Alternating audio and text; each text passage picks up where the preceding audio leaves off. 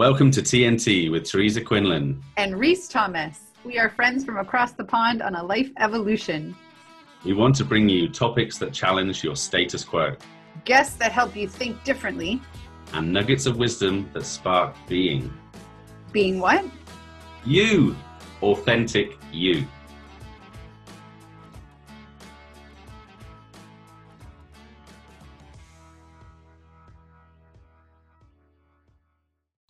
Welcome, everybody. T at T, joining together one to one to discuss the idea that self care is definitely no longer in the realms of a luxury, a nice to have, something that is actually a necessity, especially given the experiences we've all had over the last 12 months. So, the question was how could we as leaders incorporate this idea of self care into the values of your business, your practice, and, and make it part of your culture? To try and better insulate our tribe, our community, mm. um, because it's not always easy. Jeff at home or Sandra at home might not be able to have the time. They've got three kids there, or they're on their own. There are all these other real life experiences which get in the way of all our best intentions. We all know that the self care is important and the steps that we can take and the advantages it will bring to us, but that still often comes smack in the face of reality and what we actually have to deal with day to day, especially by me as a stay at home dad, most of the time at the moment, I find it often difficult to dedicate set times for the self care, especially in the morning because my daughter's who's nearly three, getting up first thing in the morning is is kind of her thing. So it doesn't necessarily I have to get up super early if I want to uh, beat the crowd and, and get that sort of meditation in or something, which which does sometimes happen, but often we get caught in practices and we think, oh, well, I set this time aside and it's sacred. And if I miss that, oh, uh, and then you start filling these narratives about, oh, I let myself down, or I should have done that, or why didn't I do this, or now the whole day is going to be, all these stories just start spinning out of control. And it's not until maybe we get that time to do that self care again that we can address them and notice them and allow them to wash through. Everyone used to always teach me, oh, get up in the morning, do your meditation, do this kind of stuff I was like, okay, so that's how it's done. That's how I should do it. Oh, reality check. I can't do that. Maybe once or twice a week I can do that. Oh, does that mean I can't really do it? And it was only through the practice and, and speaking to other people and understanding that it doesn't matter how or, or why or what or how much you're doing, as long as you can have a moment ideally daily where you can do this it doesn't have to be meditation or journaling it can be something as simple as walking the dog or or cooking or reading a book anything that gives you some kind of joy, some kind of happiness, mm-hmm. some kind of escape, some kind of ability to step back from whatever you're dealing with nine to five and having a little release from that and not allowing that to build up on top of you. And then you add on your own story like, oh, I haven't done this. I'm, I'm letting myself down or whatever it might be or the opposite of that is you're not turning it inwards you're turning it outwards and you're chastising the the child or the the work colleague or whoever and, and preventing you from doing this thing that you've set in your mind you has to has to be done every day at a set time so freeing yourself to let go of that expectation on yourself mm-hmm. i think is really important we, whether you talk about self-care self-compassion self-regard self-respect you know having that shift for me definitely i would always associate that with being selfish like i can't put myself first i can't put my needs before someone else's whether it's a parent or a husband or a co-worker or a boss. Whereas now people are more accepting of that people understand that and, and people may even respect that. Oh wow it's jeff's time for his meditation now. He's got to go and have his, his hour for his lunch but half of that's for meditating. 10 minutes is for walking whatever it might be. So having these things in place is no longer just a luxury it is a necessity I'd like to find the person who started the phrase self care is a luxury, not a necessity, because that set us on this path of believing that our self care is selfish, of believing that if I take time for myself, to contribute to or feed into my energy reservoir because basically our self-care activities contribute to our energy reservoir those are the things that help us to manage our emotional well-being our mental well-being our physical well-being spiritual well-being and when we take a look at building up that reservoir in those four areas the higher our well being, the easier it is for us to manage anything that comes at us from the external world. We, it's like we're putting on armor, healthy armor, good armor, not defensive armor great armor that helps us with our stress management practices, that helps us to manage our impulse control. So instead of reacting, we respond. That, that helps us to intentionally choose empathy, that helps us to stay emotionally self aware and go, hang on a second, I'm about to blow up at something, but I don't even have all the information yet. Chill. And I think that initial belief that self care is selfish, that self care is a luxury, has led to some of those things like the 4 a.m. club. Like, look, we get it. You're not going to have a, a, a, crap load of time, but here's one way to do it is get up before the crack of dawn, really bloody early, before everybody else, and start doing these things. It's a great solution to one of the problems is I don't have enough time to dedicate to what everyone else is asking me and also what I know I need. So what am I going to do? I'll sacrifice myself. Hello, ego so that I can give more to everyone else. And that'll make me look like the hero. That'll make me look like the martyr. And those are generally seen in very positive ways. So I'm going to do that instead of choosing myself first, instead of choosing other people. Well, that looks selfish, doesn't it? Someone said it was selfish, so it must mean that it's selfish. We can easily prove the point that there is more than one road to Oz. The yellow brick road is not the only way. Getting up at the crack of dawn in order to give time to yourself is not the only way to be able to boost our energy reservoir. We can do it at any time during the day in any way that serves us. So, whether we're exercising or we're meditating or we're spending time with loved ones, we're reading a book, we're painting, engaging in a hobby, we're eating well, most of us know it doesn't take much for us to not do in the realm of self care, for us to eat into our energy reservoir and then behave in a toxic way. We have phrases for it, like hangry. I didn't eat in the last three hours. And now someone's like, whoa, are you hangry, hungry, angry? I'm angry because I'm hungry. So, a simple self care strategy like having something to eat, I neglected to do and now this toxic behavior is rippling through everything. In organizations, we definitely measure the toxic ripple. And then perhaps not enough do we look at those input metrics of self care. So I might be measuring your performance and saying, what's wrong with you? Maybe you're not skilled enough, you're not motivated enough. But what might be wrong is that I have not dedicated any time to those self care strategies that boost my energy reservoir. So I might have all the skills and all the motivation in the world. And this is what's getting in my way. And so we have to be able to, like you said, give the time for our people intentionally during work days because sometimes that is their only time for private time or quiet time or exercise time, meditation time, because they have life happening in the home that maybe more easily distracts them or makes it much more difficult to do. And if I want peak performance from my team, I have to be able to make sure they have the time to do those self care things. So that reminds me of another sort of uh, widely held belief that when it comes to performing and getting ahead as a business thing, you really need to grind every last drop of uh, and anything you can get out of your team. You know, any time not producing or working is time wasted. Whereas now, there have been lots of studies and experiments and data statistics to show that you know when you actually designate set time whether it's every friday afternoon or every friday you know it's, it's a personal day you know you have time to work on something yourself however you wanted to construct it. And so I know that well-being is important for you, and in your 30-day courses that you do online, uh, that's a big focus. And when you're working with organizations as well, yep. I'm trying to think of you know because obviously the bigger the organization, the more diversity there'll be, the more options you need to give. And I'm, I'm reminded back to schools day where you'd have like four, five, six different things you could choose, rather than a case of everyone does meditating for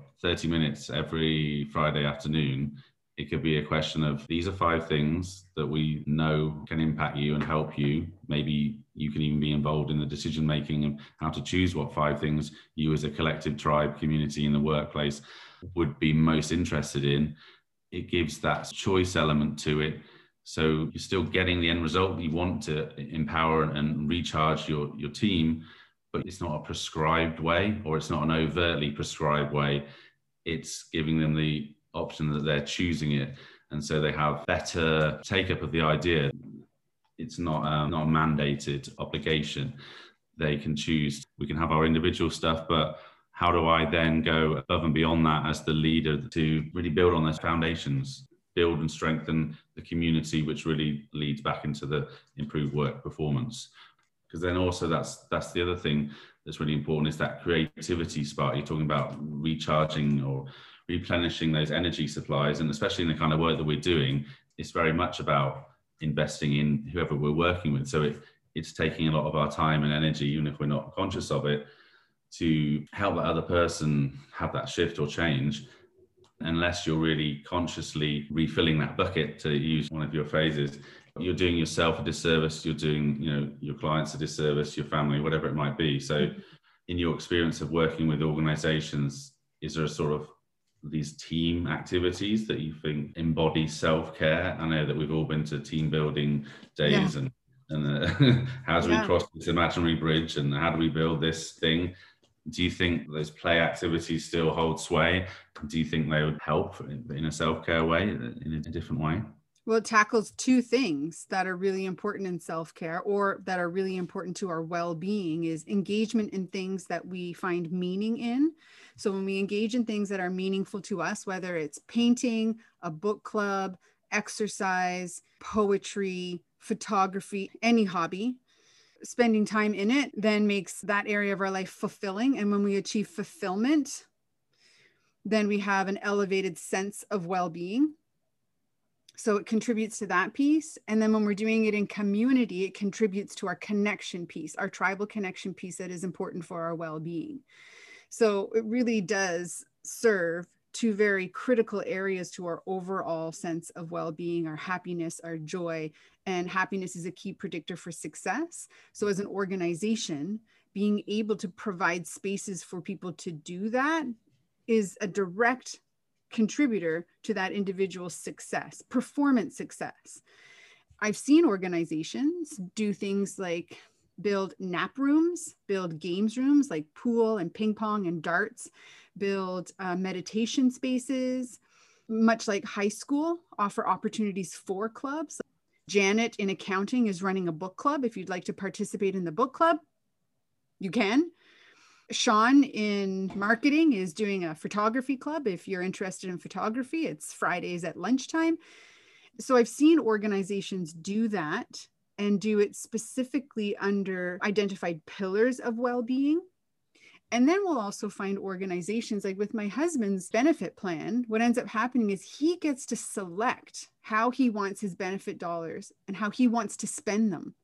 He can check a box that says, I want to spend some of my benefit dollars at golf. He goes golfing and can submit that receipt for reimbursement under his benefits plan. So instead of it being a structured formula, the company has given a very free, flexible way of making it available to their employees to choose. This way, you don't get pigeonholed into maybe I'm a handful of employees where nothing the company offers actually suits what I'm interested in. And so now I become disgruntled and resentful towards not being serviced.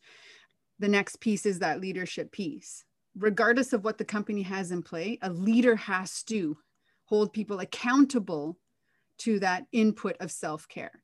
So if I don't engage in conversation with my employees and asking them, how are you taking care of yourself? How are you amplifying your well being? How are you increasing your energy reservoirs? If I don't engage in those conversations and hold them accountable to doing those kinds of things, then it doesn't matter what the company has in place. If the leader is guiding people to give every last drop of blood that they have to their work, then that leader can undermine everything that a company is trying to do. So we really rely on leadership to be able to close the gap or bridge between organizational frameworks and employee doing, making sure that what we're calling our culture actually comes to life day in and day out. So when I was leading people, sometimes by Thursday, end of day, they had worked 10 hours a day. They're at their 40 hour. And I knew that that's where they were at. And I would have a call with them on Friday morning and ask them, Why are you at work? And they're like, What do you mean? It's Friday. I'm supposed to be at work. I'm like, You've already worked 40 hours. Why are you at work today? You should be done. Oh, but I still have a few things to do. No, you don't. Mm-hmm. You've given enough time to work this week. You're not behind the eight ball. There's no deadline looming today. Take the day off. You earned it. You already gave enough time here. Go be with your kids, do a workout, have a bath, do some shopping today, whatever it happens to be.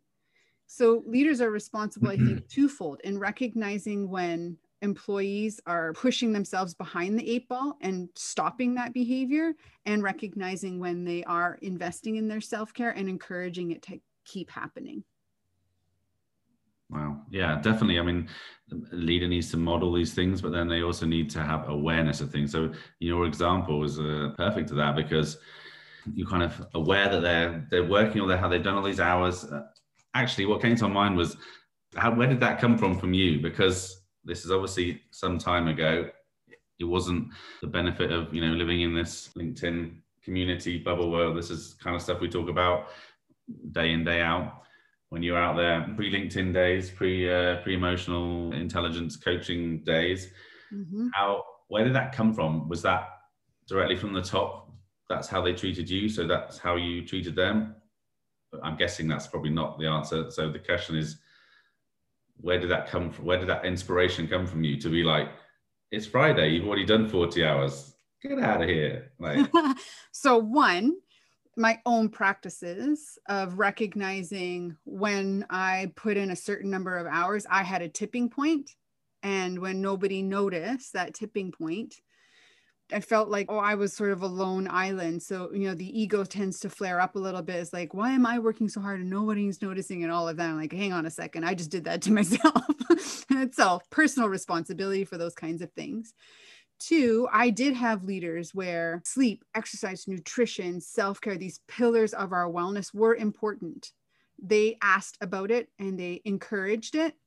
Perhaps not all the way to the level that I had done, in fact, my leader was the leader of all of my peers. So, uh, VP of a department with multiple departments.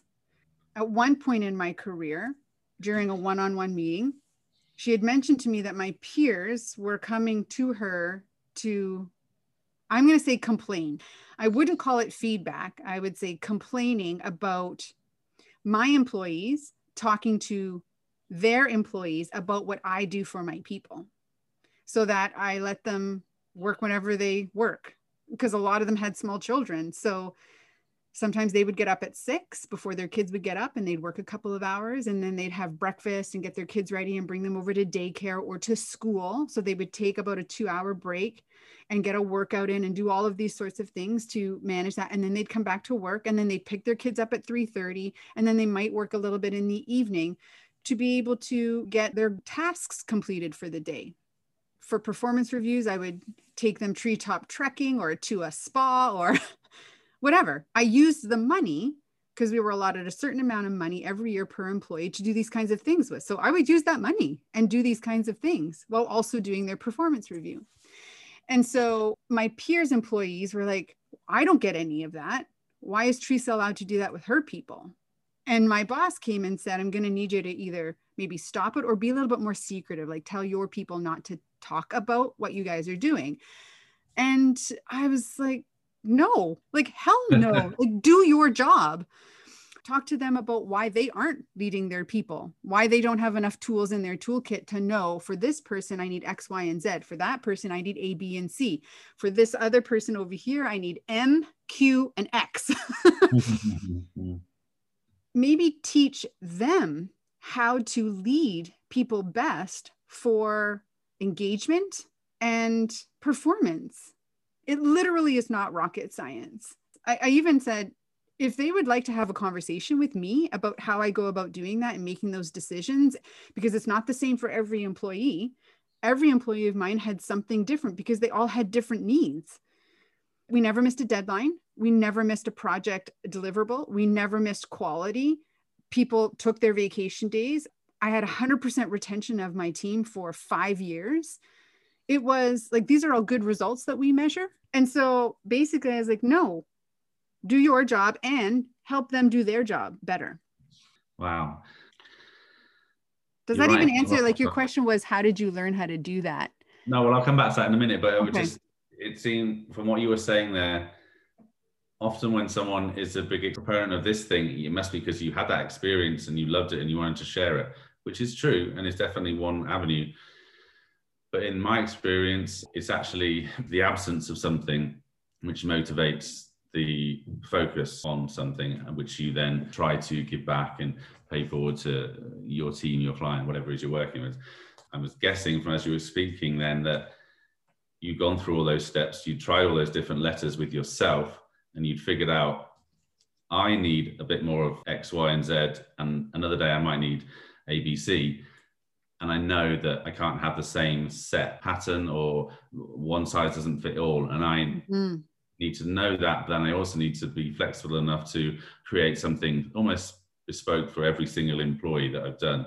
Is that the case? Is it because you're, you're describing your leader there, your, your boss, your VP, whilst he was giving you that flexibility and one like one of the things he was doing was great, but what rather than admonishing you and saying either stop it or do it secretly like that's yeah. that, yeah. that one must have really uh, yeah that one got my face a little red. A little red because you know a core value of the company was integrity and i'm like hell yeah. no i'm not going to do that. Don't ask me to compromise not just my own value but also our company values. That's when i out loud said i think you need to do your job. Like you need to talk to them about where their gaps are and how they can lead. Because you are obviously aware of how I lead my people and you have no problem with it. But now, because it's a problem for them, because they don't want to perhaps talk to their people about why they're not letting them do these kinds of things.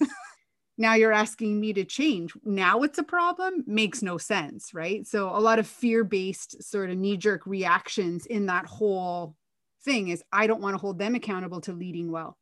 So, a lot of the elements of how I became a leader was mass consumption of leadership books and thought leaders in leadership and emotional intelligence and personal well being and personal development.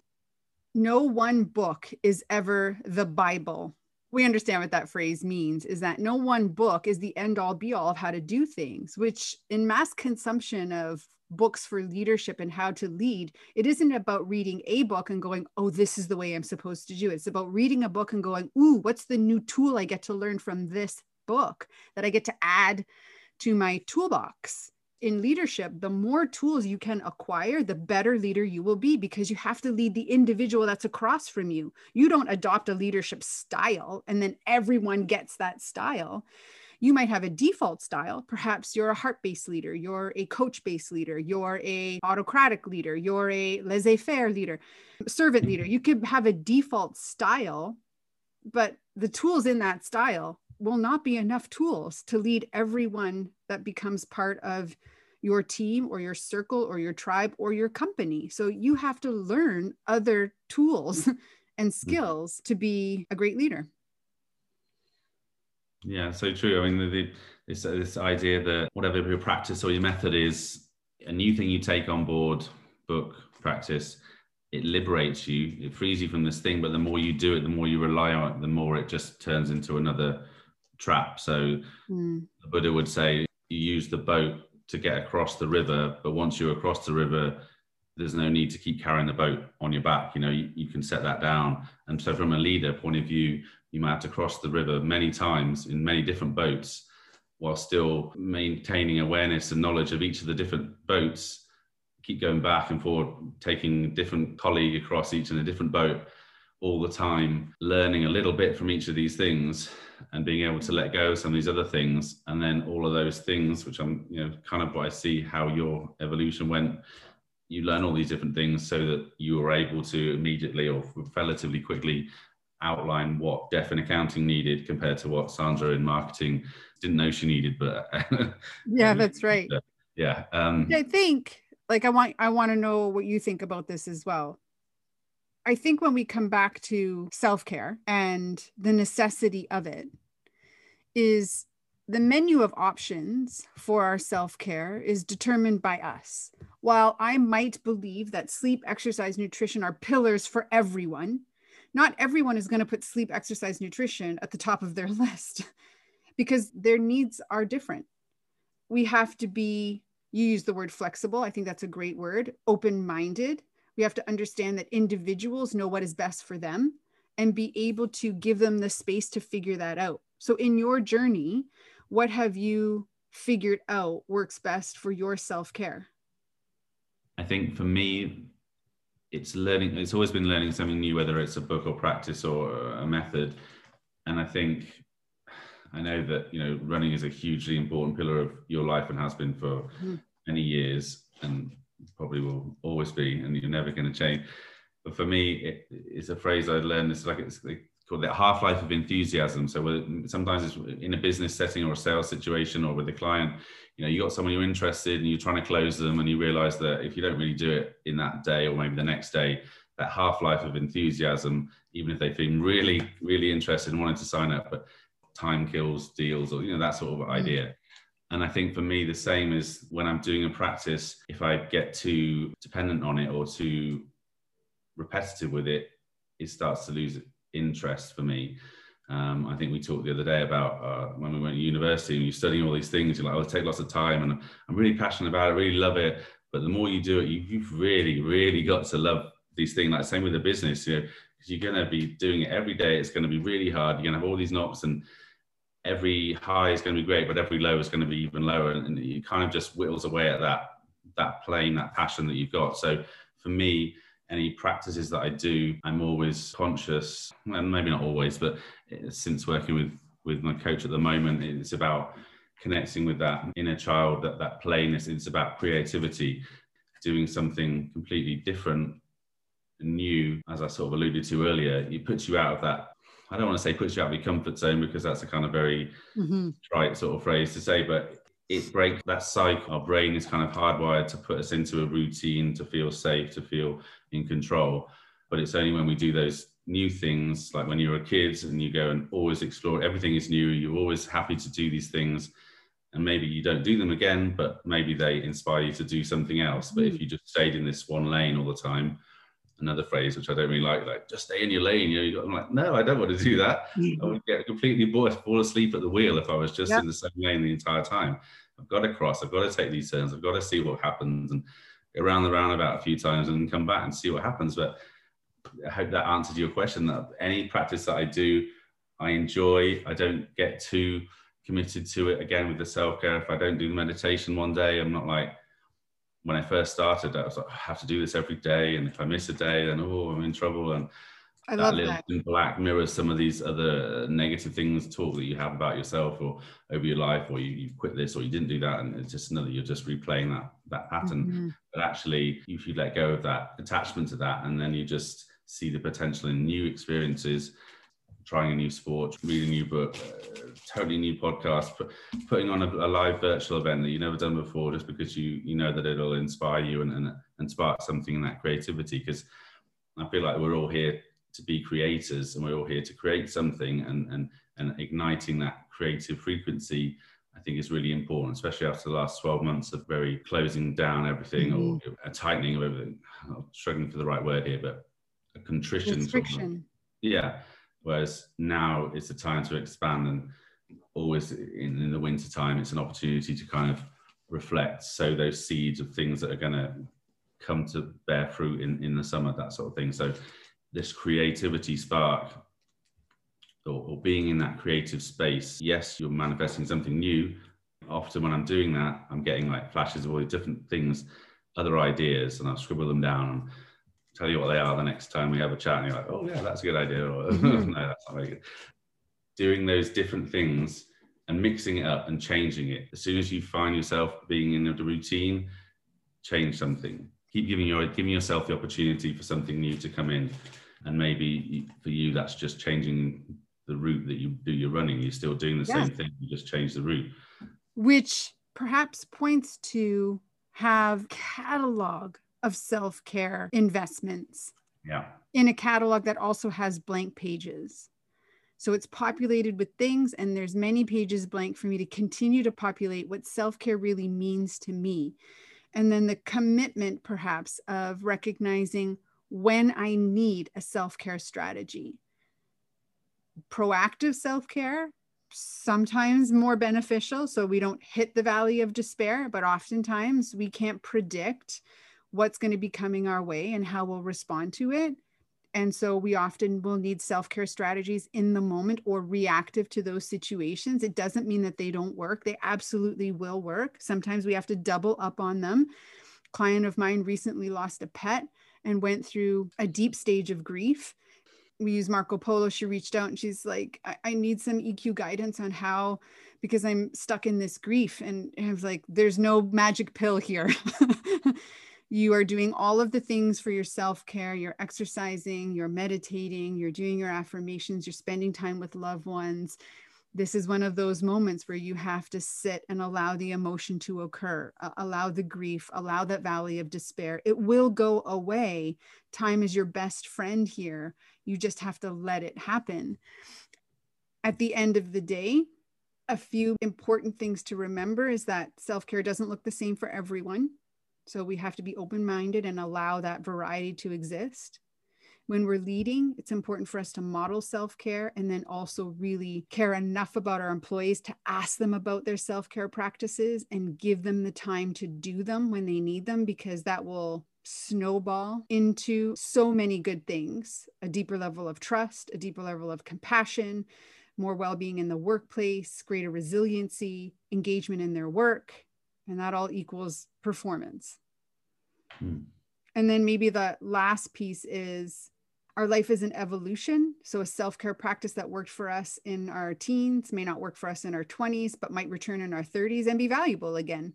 It's not this one way or the highway, it's so many different varieties and options. And being open to the possibilities is a way that I think we allow and get back to self care as a necessity, not a luxury. We should start to reverse this statement and this belief that it's selfish in any way, shape, or form. Yeah, 100%. I like the analogy of the blank page and it doesn't need to be too constrained. It's an evolution because even in a routine, you're not going to face the same problems and experiences day in, day out. So if you develop a coping mechanism, which is kind of what we're talking about here. If you, you're being reliant on on something that you do every day, you could extrapolate that out and say, well, is it self care or is it just a coping mechanism that you're kind of doing? And, and if you're getting too attached to it, is it really serving you in the way that it was originally? Having the exposure to multiple solutions gives you the tools in your belt, as you like to say, to help yourself, but then also to offer that to other people if you want to be in that kind of leading positions. And and hey, if if your idea of self care is just going home and watching Netflix for three hours a day, Fine. that's cool. Yeah, that, that that's good. It's, it's something. As long as you're doing something, then I guess that's the message we're trying to share here. Um, yeah, but I think as long as you're doing something that contributes to your energy reservoir, not depleting from it. So if three hours of Netflix or scrolling social media is depleting your energy reservoir, then it's an unhealthy practice in self care. But if it's amplifying your energy reservoir, then it's working for you. Go ahead and do it. This is why the one size doesn't fit all. This is why someone's opinion of you shouldn't have a glass of wine to help you decompress, but it's it's topping up my energy reservoir. Then it's working. It's doing what it's supposed to be doing.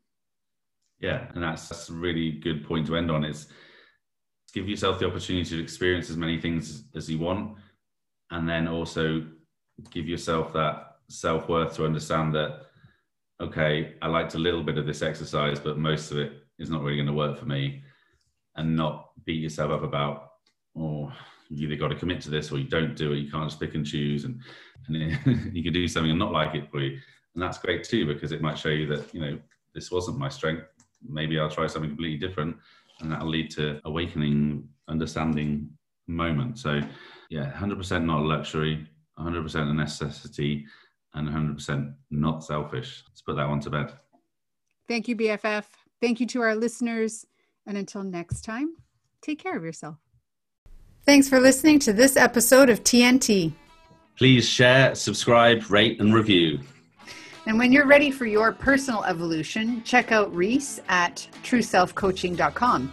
And for your emotional intelligence revolution, check out Teresa at iqeqtq.com.